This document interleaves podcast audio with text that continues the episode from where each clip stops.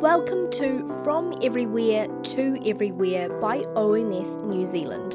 In our lives, sometimes it can be hard to see how God is working. This is a podcast about His faithfulness, told to you through the lives of people who have been with Him in the depths of the valley and on the heights of the mountaintop.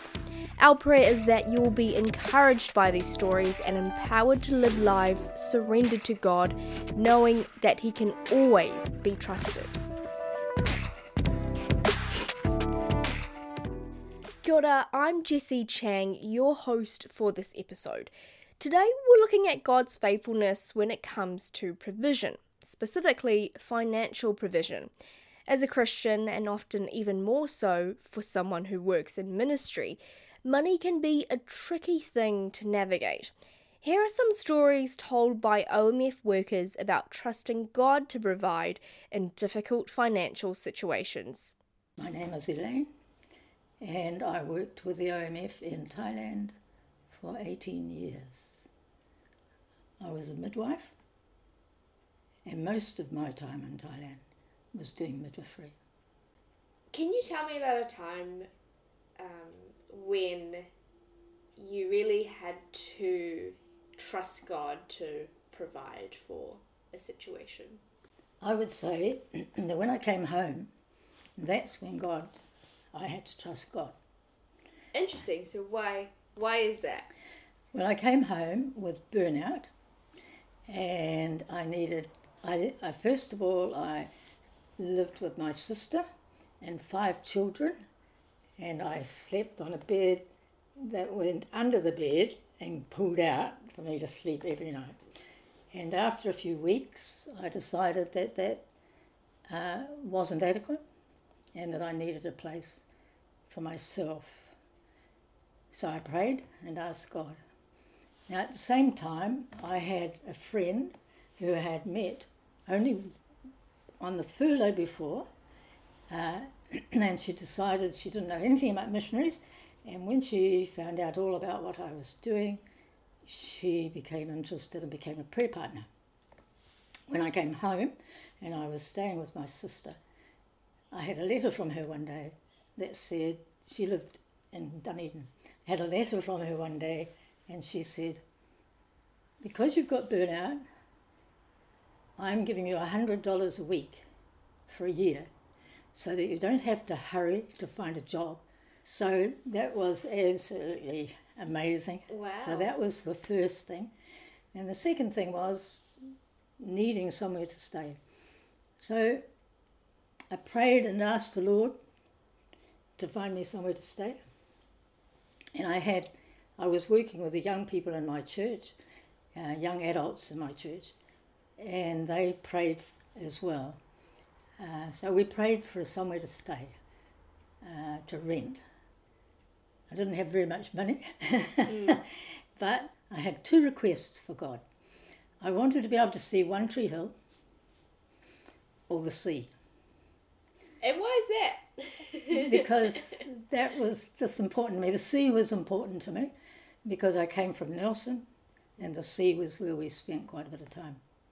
And One Tree Hill, since I'd been in Auckland, has always been significant to me.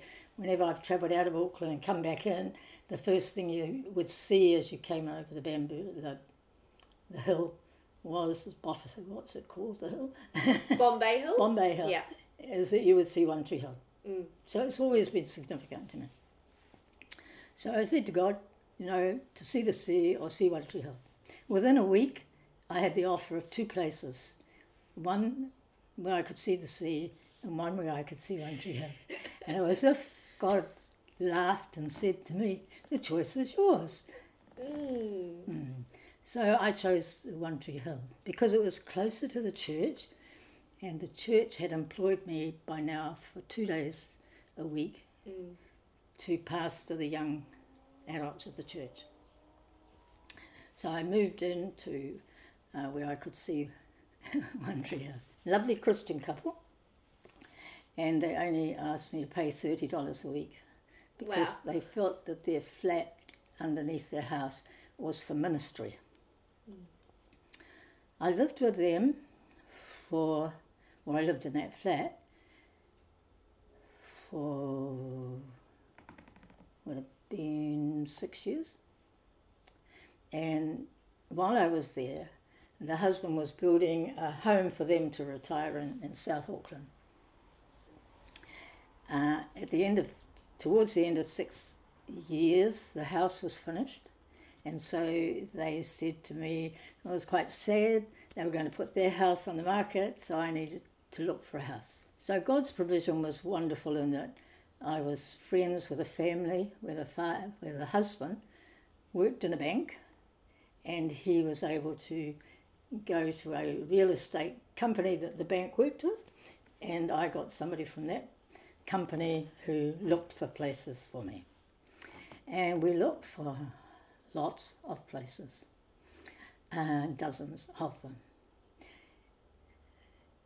Then one morning, when I was having my quiet time, God, by the Holy Spirit, prompted me to go and buy a newspaper and look for a different uh, real estate company uh, in the to rents. So I did that.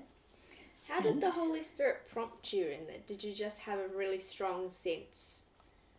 Well, it's as if the words are given to me. Um, and so I got the went up, got the paper, and read. and there was one place being advertised by this. So I rang them, and the girl on the other end said to me, "What are you looking for?" I told her, and she said, "This won't suit you, this one." But this afternoon, at two o'clock, I'm going to go to see a house in Onehunga, and uh, a unit in Onehunga, and if you ring me at three o'clock, I'm going to see it to price it. So at three o'clock, a friend of mine uh, rang and she gave us the address, and we came and we looked at it, and this is it. You're living in here now. And I'm living here now. and um, of course, where does the money come from to buy? Because how much was it? How much was it priced? As uh, ninety-seven and a half thousand. Uh, when I came back from Thailand, I had one thousand five hundred. But before I started looking for a house, I'd gone to the government um, state housing and they were giving loans to single women to, to buy their place. And they told me that they, they could let me have 75,000. And um, so I had 75,000. They also said uh, they would give me a second mortgage of 12,500. So that put me closer to the price that, um, as a matter of fact, what they that's what I paid for it. What I told you is ninety seven and a half. They really wanted uh, a hundred and ten for it. By this time, I was also working for a doctor in South Auckland, so I had two incomes coming in at that moment, but they weren't big incomes. um, because I was only working two days here, two days there. So I was talking to my friend, and her husband worked in the bank. We looked at it on the Thursday. There was a funeral of a friend on the Saturday. So the, the husband of my friend, who was a banker, on Saturday after the funeral came and looked at this place and he said, buy it. Mm. And he, he went around everywhere and he buy it. so it just so happened that this was Christmas. So we couldn't do any more until the new year. But at the beginning of the year, on the 2nd of January, we signed on the dotted line and trusted God to bring in the rest of the money that I needed. Mm-hmm. And and how did that happen? And that happened by uh, a friend who gave me 10,000, somebody else who gave me 8,000. I mean, it was just absolutely amazing. So that was um, God's provision, and here it is. Did you ever have doubt during that season of, you know, not knowing where you're going to live? I was bewildered because I saw so many. Uh, I went round and looked at flats just to rent, and the conditions of them, the price of them, the situations where they were. That was really uh, a more of a what's going on here? What do we, you know, what have you really got for me, God? And how did you navigate that? You know, when you're saying when you went and saw the situation and it looked really, I don't know there's a better word for it, I guess inhospitable. it was a hard environment. Well, that was the time that um, I discovered when I was, I'd seen about I suppose, 50 places, but then the OMF had had a missionary come back from Japan and they'd got money from the state. And so that's when I heard about that. And so I thought, well, I'll give it a go. I went to banks.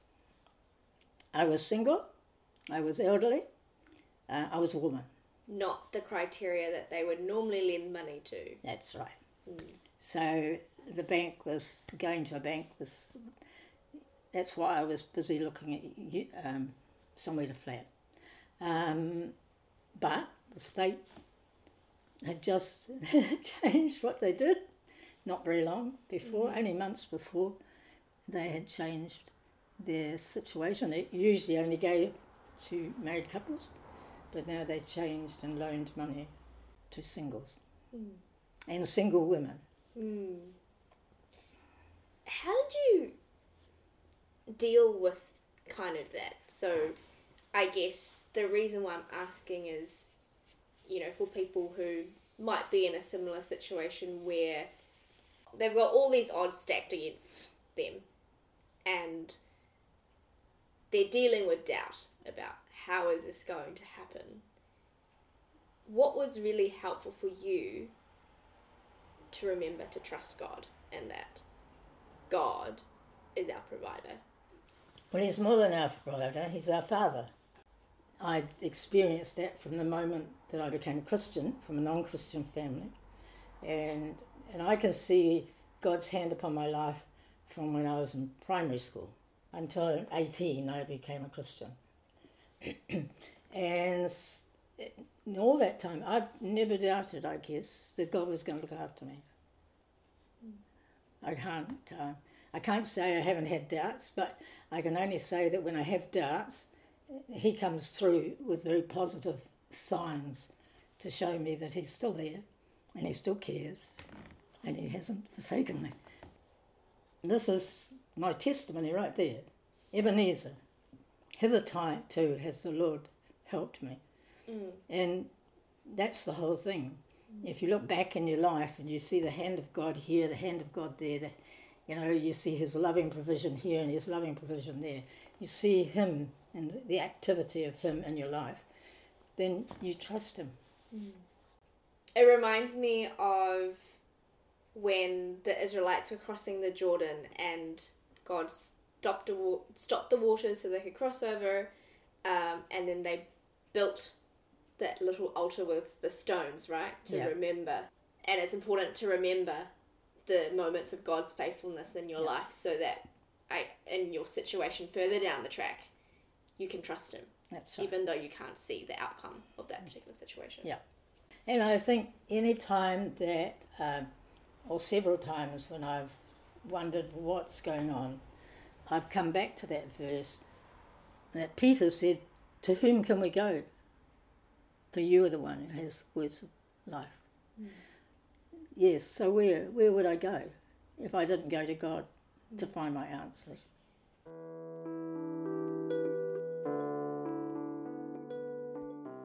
My name is Jeremy Freeman. Uh, I'm married to Deanne Freeman. We've got three rambunctious little girls. And uh, we have been serving in uh, northern Thailand for the last seven years. And tell me about a time when you experienced God's faithfulness, especially when it came to provision. Cool. So, uh, about three years ago, when was COVID? Uh, in 2020. So, two years So, ago. Yeah, two years ago. Okay. Feels a bit longer, but you know. Yeah, true. I think oh, three three and a half years ago was were last back. So, uh, so yeah, so I I think uh, for me the first example or the clearest example of God's uh, faithfulness to us and provision uh, occurred about uh, about two years ago. So uh, we'd been working in a church planting team in Chiang Mai, Thailand, um, for a couple of years to this point. Um, and then just then COVID came, changed everyone's lives, and at that time uh, we lost our two biggest supporters uh, through COVID-related reasons. One lost his job or whatever, and uh, at the same time, COVID gave us a great opportunity in Chiang Mai to be able to uh, really work and outreach in our local community by giving out food, and with the food, uh, we gave out a lot of tracts, Mm-hmm. like four or five tracts, um, appealing at different members of the family, and we actually uh, organised a fairly big group of people, about twenty of us. Um, would give out the food, would set up big lines, hand out the food to the local members of the community. There were Christians and non Christians handing out food. We kind of didn't care, but um, everyone was contributing and helping to, to give out the food. And it was, you know, we felt really, really good about what we were doing. We felt God was using our connections and our gifts and our location and our situation and the church we're working at uh, to really impact the community and to spread God's word. Uh, but as that started to wind up, we, as I said, we lost our two biggest supporters, and we were sitting at about sixty percent funding, or maybe a little bit more. And we were starting to think about what are we going to do next. Uh, it was coming up to the middle of the year, so we've been giving out food for a few months. Um, that's that ministry started to wind down a little bit as a few things started opening up in Thailand, and we were like, well, what are we going to do next? Right, our funding is at a critical level, our support's at a critical level, um, and you know, hey, maybe maybe this is the end of the season. Uh, we still wanted to be there, but you know, like uh some of our purpose seemed to be um, decreasing a little bit for being there, and the funding seemed to be kind of a clear signal. Hey, maybe maybe God's got other plans for us. As we were thinking and praying about this, uh, I was presented with an opportunity at a local international school that um, my two daughters go to Okay. and I coached basketball there for a few years, um, and been involved with some of the students who've graduated and helping mentor and talk about their lives and things. And I had this opportunity. I was approached to ask if I would consider substitute teaching, um, despite never having any formal teaching qualifications Right. um, or experience. Um, but I was asked if I'd consider teaching for for a little while, um, while they waited for the teacher who was meant to be teaching to get into the country, um, and he was having issues with COVID, uh, passports and uh, visas and all this sort of stuff. So, so I said yes, um, and uh, that was going to help temporarily with our finances. So I said yes, and we kept praying about you know what what the future might look like for us. Uh, and after a couple of months of doing this, um, the school asked me to apply for the full time job. This other teacher who was meant to be coming in quit without ever making it to Thailand, and they offered. Wow. Yeah, thankfully in hindsight, I guess. But he quit, and I was kind of in the deep end a little bit, uh, trying to teach and scramble and get lessons together and things. But I felt so good about what I was doing. I felt like I was impacting kids' lives every day. Most of my classroom is not Christian. I think uh, we got eight out of forty kids are Christian. So most of the most of the students that I was teaching every day uh, weren't Christian. So I felt, and most of them were Thai as well, so it fit kind of the people group we were targeting. And I felt really good about what I was doing. I felt God was uh, getting me through a difficult time in terms of doing something I'd never done before, and really scrambling to try to get lesson plans together and to teach. But I felt uh, I felt really equipped, uh, maybe spiritually equipped, uh, to be able to do this. And so when the t- school asked me to apply, I thought, sure, I'll apply. Um, and I knew there were some other people applying as well. And then if I get offered the job, then you know, just I can keep going along this path. You know, I can apply for the job. If the school says no, we don't want you, we can choose someone else. Then cool, that's God closing the door. Right. But if they offer me the job, then well, that's God keeping that door open, mm-hmm. and then we can continue to pray about it. So, uh, and then the school ended up offering me the job. Yeah. And at this point, I was starting to fall in love with the kids, like really care about these kids. Mm. And the thought of someone else teaching them was kind of making me sick a little bit. And so I was really excited to be given this opportunity, even though I knew it was going to be a lot of work, uh, because I was going to have to do a lot of study to get a teaching license and stuff in the evening. So teach all day, lesson plan all afternoon, and uh, study all evening. And that was kind of my life for a while. But but through through this opportunity, through being offered this this role, this teaching position, uh, my my girls were now able to attend the school for free, and it was also a paid position, uh, which meant that our finances, which were in dire straits, all of a sudden now were uh, up to being, you know, close to 100%, enabling us to stay in the field. So I think, you know, to answer your question, I think what the what this example is showing me is uh, God's provision to us financially and Yes. taking care of our physical needs. But the big thing, really, for me, uh, has been that it's not just these finances or not just the situation that God's improved or God's uh, been faithful to, but really about um, feeling a real purpose to being there. You know, church planting is really hard uh, for most people. You know, it's been something I've been struggling with for a while. Um, and so, previously to being a missionary, um, I'd worked for a large international bank uh, here in Auckland, which is kind of like working for the devil. And so, I worked, went away from that and started working for God by being a missionary. Um, mostly joking here, but it, going from being somewhat successful in a corporate environment to being the worst missionary ever is a really is a really difficult feeling, you know. And so uh, we were, I was exhausted and worn out a little bit about this and a bit down about how things were going and this change in my this big change in my life to become a missionary. So for the first time, I really had this strong sense that I was working out my purpose. Mm. You know, may, maybe not as cheesy as I was finally doing what I was born to be, born to be doing. You know, I don't know if it was quite that far, but Yeah. I, I felt for the first time I I would come home most days and feel like, hey, I've I've impacted kids' lives for the better. I've had a chance to have meaningful conversations about faith and about life and about belief. Um, one of the things we do at school is we do an alpha program, and as I said before, most of the vast, vast majority of students at the school aren't Christian, Right. but we we there's a spiritual director on staff, and his responsibility is help. Uh, how's the school gonna um, work spiritually in students' lives in a Christian way?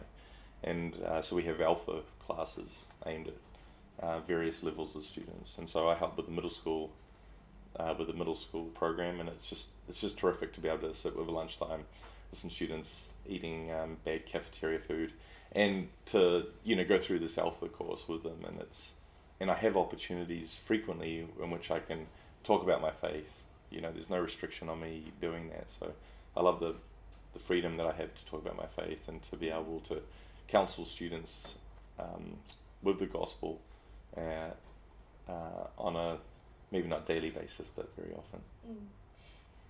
How did you deal with the doubt that you had at the time when it, everything was so unclear? Uh, good question. I think um, fear of shame about giving up probably kept me going.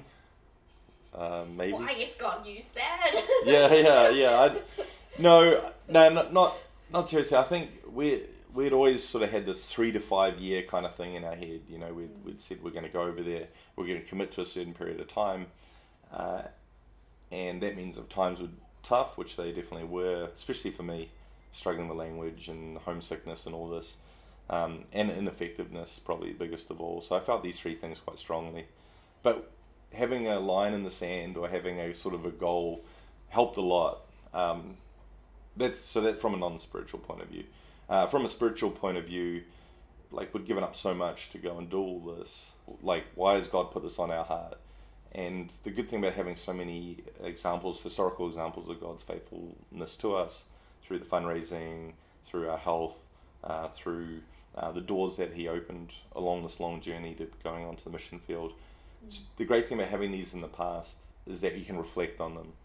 And sometimes, you know, there are a few teary phone calls back home or to mentors or to friends or whatever, um, in which they encourage us and help, or help encourage me and help pick me up. But having these strong examples to look back on, it's like, well, you know, we're, we're not here because we didn't just choose to be here. There's, you know, it know, wasn't God an accident. It wasn't an accident, yeah, and and having examples of God opening doors along the way um, is really helpful during these tough times. And so, what did you learn about God in, in that season? Uh, maybe kind of what you're saying before, like nothing, nothing's an accident, right? There's no coincidences. Um, you know, there's no mistakes made by God. Everything that had happened up to this point had been things to get us to this point, right? And if God had you know, if God had opened so many doors and so many things had happened in our lives to bring us to where we were, uh, you know, we sort of have to honor that by persevering even when it's hard. Some like some examples would just be the people who are in our lives. So if I think back to uh, some, you know, some of our supporters, financial or prayer or otherwise, you know, the the way that God brought them in our lives, some of the just massive, like bumping into people who then become really good friends, who then can provide you, you know, support and encouragement along the way. Um, so yeah, I think I think reflecting on it, reflecting on it, something I learned a lot about God's character or about who God is, is that yeah, things don't happen by accident. And do you feel like, you know, you had to go through all that struggle and it be so dark for you to really appreciate the door when it finally opened? Yeah, yeah, and I I would agree. Yeah, I definitely agree with that. The mindset I'd approach what I'm doing or the teaching, the way I'd the way I'd uh, reflect on that if we'd just gone over for me to teach, um, and I'd gone straight into it, um, versus having to go through all the struggle and then this door seemingly randomly kind of opening, and part of me is like, why did we never think of this before? Yeah. I don't I don't kick myself, but I do reflect back on that a little bit. But um, I do feel like the struggle beforehand definitely gives me a much greater appreciation for for you know the faithfulness of God, the patience of God as well, the patience that He has to wait for me to get to the to being able to do this. Um, and I wonder a little bit about you know why you know why did it take so long? But I mean, it would never have happened if it wasn't for COVID and you know I probably wasn't in the position a year or two beforehand to be able to do that either, and probably maybe wouldn't have even considered it. Like we definitely never considered it as a proactive thing, but if Well, if that because approached me yeah, two years you already yeah. had the funding, right? You didn't. You didn't need the financials. so then because I do struggle a little bit with like, oh, did I just give up on being a missionary, right? Because I'm not, you know, studying language, you know, twenty hours a week and, and sermon or small group lesson planning for ten hours a week and um, doing those sorts of uh, things. Even though we do still have a you know home church and all this sort of stuff, but um, but yeah, I, I think to take the job when I was were fully funded or close to fully funded, uh, I may have struggled a lot more with that than whereas right now it's quite clear. If if I hadn't taken the job, would be home full time, Mm. and the job, the job like so perfectly fills that need for us um, that it's it's it's just too perfect. Mm. Like it's it's a total God thing, Yeah. you know. It like we didn't go looking for it. It fills the need perfectly. Allows us to stay in the field.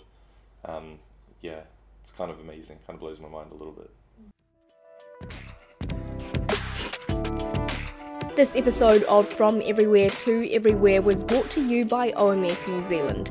Our vision is to see God's people from Aotearoa engaged in mission among East Asia's billions. If any of the stories today resonated with you or you'd like to find out more about OMF New Zealand, please visit our website omf.org forward slash NZ. We're also on Instagram and Facebook and would love to hear from you.